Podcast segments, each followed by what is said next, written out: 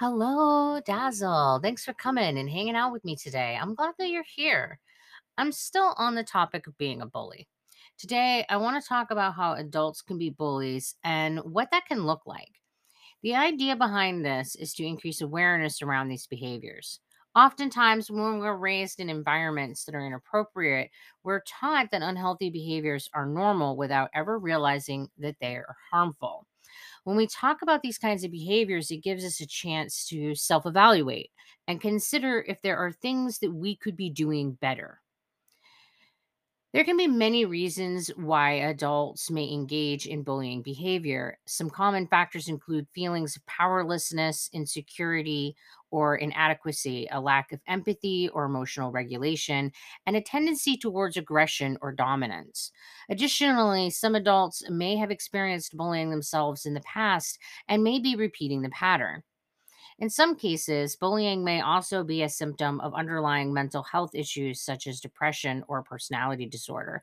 It is important to note that no one is born a bully and that behaviors can be changed with the right tools and support. The Workplace Bullying Institute found that 19% of adults said that they'd personally been bullied by a higher up or colleague, while another 19% said that they had seen it happen to someone else. That's about one in five adults being bullied while they are at work, which means that being a bully is a pretty common thing. But what kind of behaviors are bullies engaging in? Humiliation. Adult bullies often use humiliation as a social weapon because it is emotionally powerful. This means that a bully often waits to have an audience before they criticize others. This is often why we see people making comments online. This is a very public place where their comments can get a lot of attention. In general, the idea is to say something embarrassing, mock, or call the person into question when there's an audience.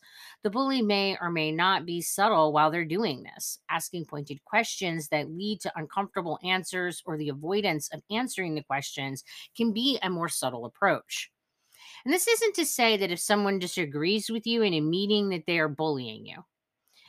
There are respectful ways to disagree with a person, stating that you have a concern regarding the proposal or stating that you have additional information that might change the risk. These are part of normal and respectful debate. This is what makes humiliation so powerful. It can be really hard to tell that it is what a person is doing rather than just trying to offer a different point of view. The key piece in this is asking if it is a pattern. Does this person always challenge and or question your authority or proposals while in a public setting? If so, it is more likely a bully rather than someone who is engaging in honest debate. Gossip. Talking about other people behind their back in a negative way is always harmful and something that you should never engage in. This behavior is a rather normalized form of bullying, but it's still bullying. What good ever comes from talking about how someone failed a test or is never on time for work?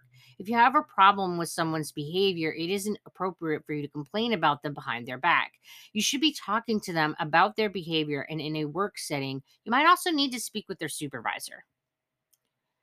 Passive aggression. Passive aggressive behavior is a pattern of indirectly expressing negative feelings instead of openly addressing them. There's a disconnect between what a person who exhibits passive behavior says and what he or she does.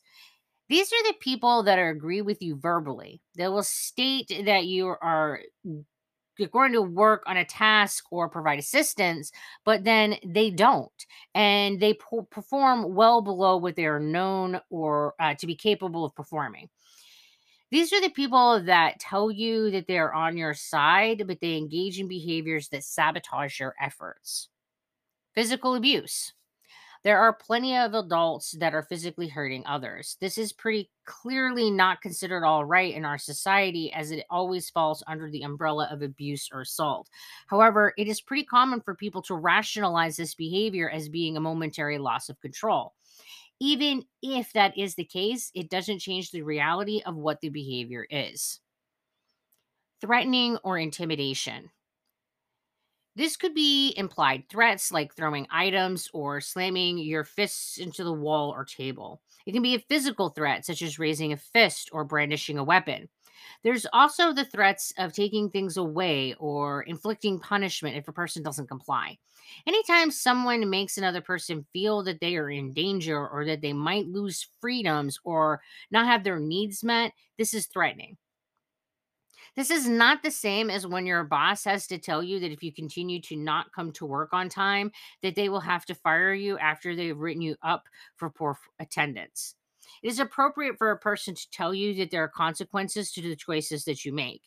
This means that when someone is informing you of their boundaries and that if you continue, they will leave, it is not a threat.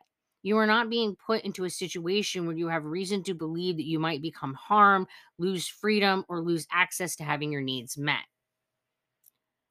Silent treatment.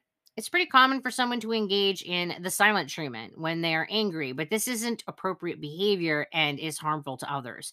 It is completely all right to say that you need some time to think about something before you talk about it, but that doesn't mean that you don't talk to that person about anything while you are thinking about the problem. It's also all right to say that you emotionally need some time to be alone. During that time, go be alone and then come back and engage. Needing emotional space does not mean that you are sitting in the same room as another person and pretending that they don't exist. Isolation. When a person in your life demands that you cut ties with others in order to maintain a relationship with them, it is inappropriate behavior. Friends and partners should never ask you to choose between them and someone else. This is a tactic to isolate you for social support. Having social support makes people more resilient. Thus, isolating a person from social support is a tactic used to make someone more vulnerable, and it is very effective. It is completely all right for your partner to say that they do not like your friend and say that they don't want to be around that person, as long as that they are not trying to stop you from hanging out with other people. The only time it is appropriate for a person to try to keep you from being around another person is when they, they believe that person is bullying or abusing you. It is appropriate for a person to say, Hey, that person hurts you. I don't think that you should hang out with them. But a respectful relationship will still respect that the choice is yours not evil people. In conclusion, I want to say that if you have discovered that you engage in any of the behaviors that have been discussed in this article, know that it doesn't make you an evil person. It means that you are one of the many victims of the cycle of violence or that you are dealing with mental health issues that are not being properly addressed. But being aware of these behaviors gives you the power of choice. You can always choose to do something different than what you have been doing. You are not locked into the person that you have been. Know that you can wake every day and make the commitment to the spirit of kindness. You won't be perfect because changing patterns of behaviors is really hard. But over time, you can become a different person. No person is born evil. Things happen to us in our lives, and that leads us to become the people that we are. What science has taught us is that our health outcomes, including our mental health, is not greatly affected by our DNA. Our genes only have a 5% impact on the course that our lives take. The majority of who we become in life is a direct result of what has happened to us in our life. None of us are beyond the power, of choice. With the power of choice, we can reshape who we are.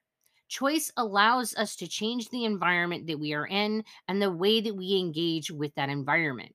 The result is that we can become different people over time. Well, that's about it for my rambling today. Thanks for coming and spending some time with me. If you like what you've listened to, consider giving us some support. It really does help. And until we talk again, you guys be sure to take care of yourselves. Bye.